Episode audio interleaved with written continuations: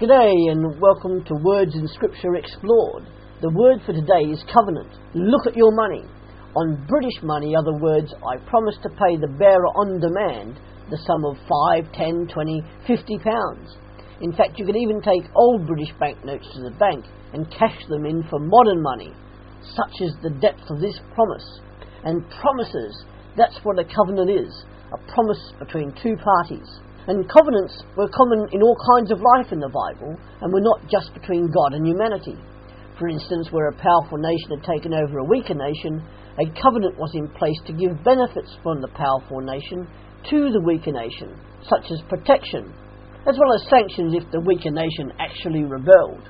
And what about God's covenants?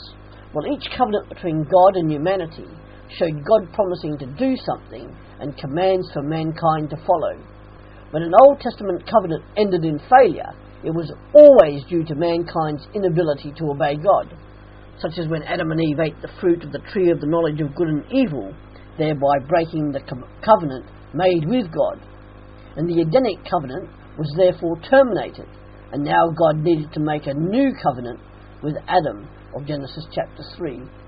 In the Old Testament, we have six covenants between God and humanity the Edenic, Adamic, Noahic, Abrahamic, Mosaic, and Davidic, and they all had several things common about them.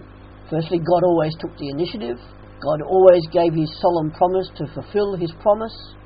God always waited for a free response from humanity without coercion or force. And there was also a seventh, a new covenant. And as a Christian disciple today, you are living under this new covenant of Jeremiah chapter 31.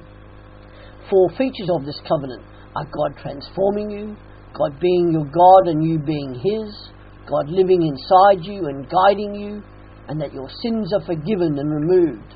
And this new covenant is sealed only through the perfect sacrifice of the God man Jesus Christ on the cross.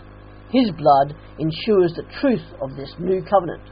There is no other way for this new covenant to be sealed except through Jesus' blood and death alone and this new covenant finalizes what the Mosaic covenant could only point to the follower of God, the Christian disciple, living in a righteous life conforming to God's holy character.